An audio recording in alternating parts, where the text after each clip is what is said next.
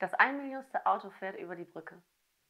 Ein Polizist hält den Wagen an und sagt, gratuliere, Sie haben 1000 Euro gewonnen.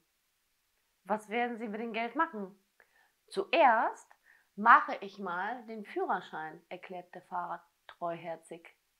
Glauben Sie ihm kein Wort, fällt die Frau neben ihm rasch ein. Er ist total betrunken. Da ruft der schwerhörige Opa aus dem hinteren Teil des Wagens. Seht ihr? Ich hab's euch ja gleich gesagt. Mit dem gestohlenen Auto kommen wir nicht weit.